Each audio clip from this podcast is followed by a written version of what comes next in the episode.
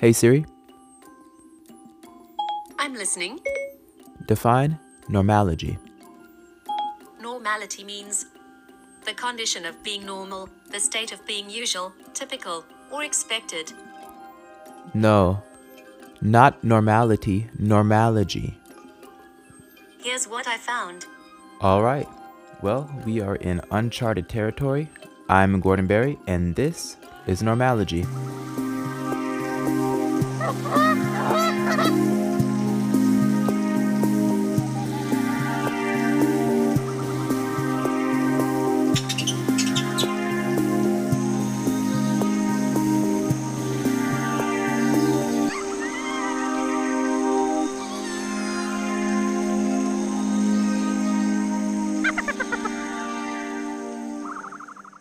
Big greetings to you, peace, love, and joy zooming your way. I'm Gordon Berry, and welcome to Normology. This is the study of a misperceived everyday person, place, thing, or idea. I'm a Normology coach with a keen awareness of these subtleties. Join us on this new podcast as we investigate the mundane together. We will uncover many unexpected and paradigm-shifting lessons. And before we dive into this podcast, I want to open it up with a beautiful quote from a Japanese writer by the name of Aya Yazawa. And she says, "People can't be just tied together. They have to connect. Otherwise, they'll find themselves bound hand and foot."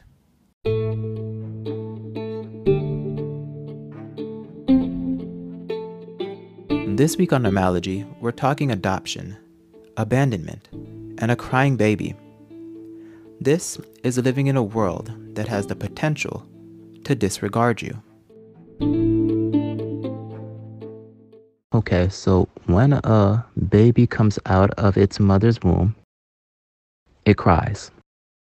And the reason it cries is because it has many needs that need to be fulfilled. And so when it is scared, it needs to be comforted.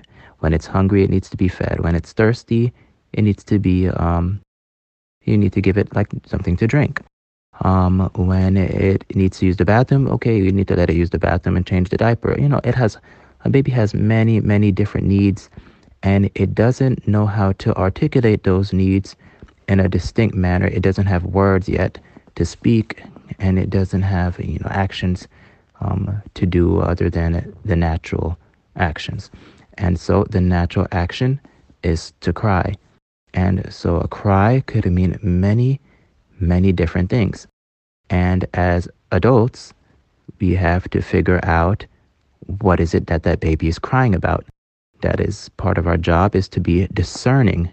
This is just setting the background and the context for what I'm about to say. So remember this, a baby cries, and it's the job of the adults to figure out what is it the baby is crying about, and how do we satisfy or fulfill the need of this baby so it will be at ease and at peace and not distressed or disturbed any longer.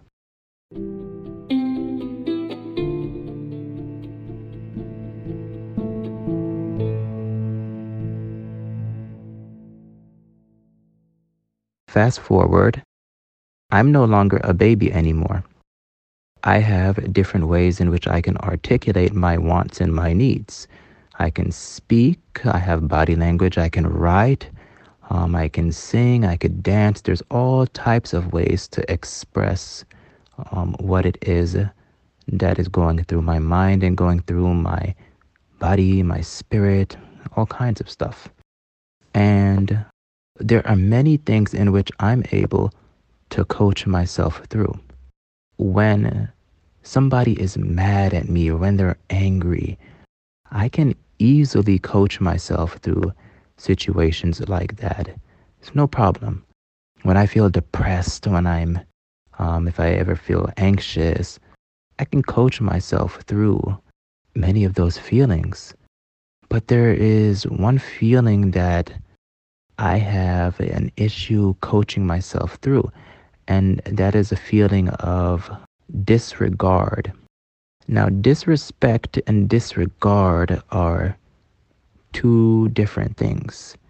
A person can be disrespectful to me all they want, as long as I have been respectful to myself, as long as I know for certain I have carried myself in a manner in which is respectable. If somebody disrespects me, the only way I could feel disrespected is if I, in my mind, feel like, you know, I deserve better than this, like I'm filled with pride. That stems from pride. And so if a person thinks that they can attack me, attack my honor, and all of these different things by what they say or what they do, and I allow that to affect me, well, that's on me. And I see, so that's something that I can coach myself through, disrespect. But disregard is something else. So now I'm going to circle back around to the baby and the example I gave before this conversation started. Disregard is like a neglect.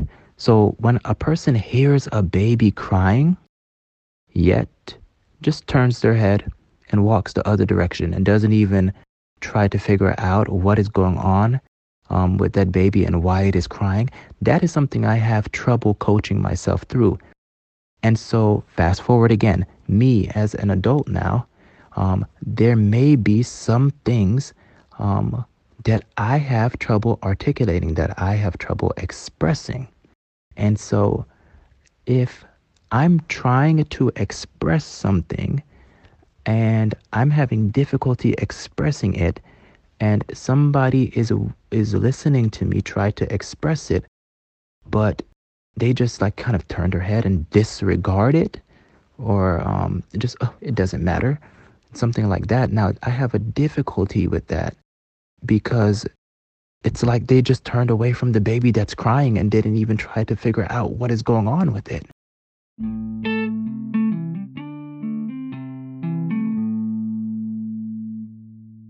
I want you to know, you didn't even have to say a word, but just the mere fact that you allowed me to express something has revealed something to me. I figured out what it is. I figured out why I have trouble dealing with being disregarded. And I figured out exactly why that analogy came to mind, why I brought in the baby from the beginning. It's because I was adopted and I was in an orphanage, and though my mother may have loved me or whatever she was going through, she abandoned me.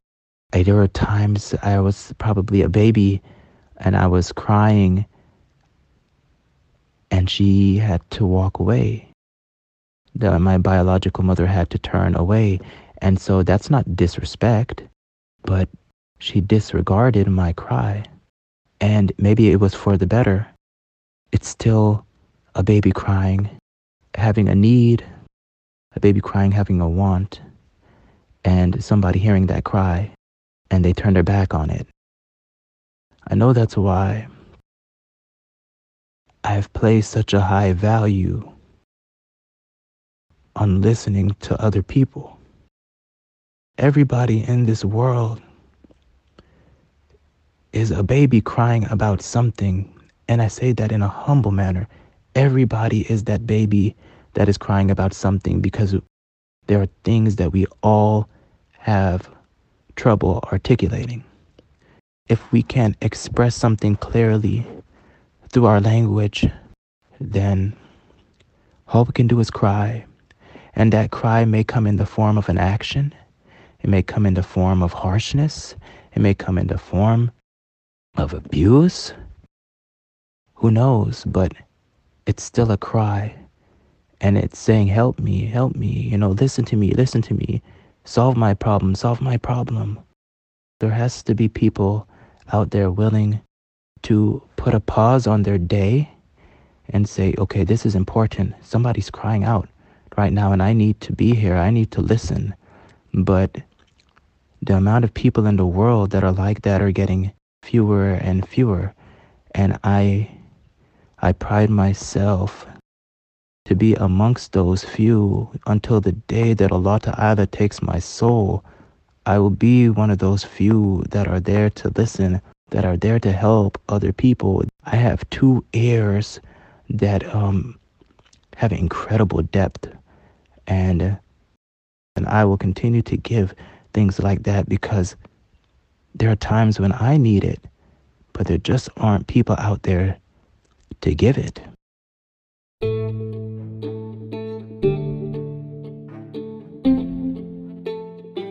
In summary, what just happened here began as me reaching out to a friend of mine that lives in France and saying, look, I need help.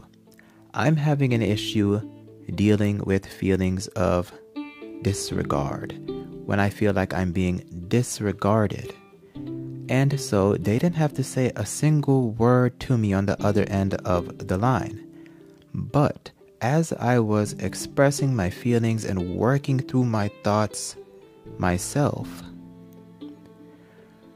through that space, it's a long distance between the United States and France now, but through that space, there was a connection that was forged. And my friend was there for me and allowed me to express what I needed to express. And if you were paying attention, there was a moment where I made a connection and I figured out why it is that I have trouble coaching myself through feeling disregarded, even though I could coach myself through feeling disrespected, coach myself through anxiety, depression, anger, or whatever else you want to list. I figured out why, and once I figured out why, things started to turn around and I can really start to put the pieces together in my life and come up with a plan and a strategy in which I can use going forward so that if I do feel disregarded again, I can put that plan into action and I don't have to be a victim of things that happened prior to that moment. But I take control of that moment, I own that moment, and I move forward with that moment as a trophy instead of as a weight, draped around my neck, holding me down. And so that is a summary of what took place here. And it is my hope that my listeners will be able to gain a benefit from that, and draw a lesson from that and apply it to themselves and figure out where in their life are they able to articulate very well and excel at, but what points in their life are they like the baby that is crying, needing help, and do they feel disregarded too? Do you feel disregarded too? And how can we mend this problem? How can you dig within yourselves and figure out why is it that you feel disregarded? Or why is it that you feel depressed? Or why is it that you feel anxiety? Or why is it that you feel angry? Come to your own conclusions and move forward with it with responsible action. Hold it as a trophy, claim it, and don't let it be a weight draped around your neck that just drags you down further and further into your tears of self-pity. Because we're much bigger than that.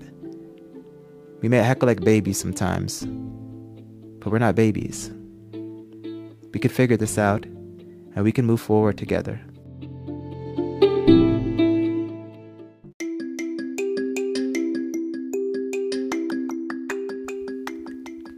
Thanks for listening, and stay tuned.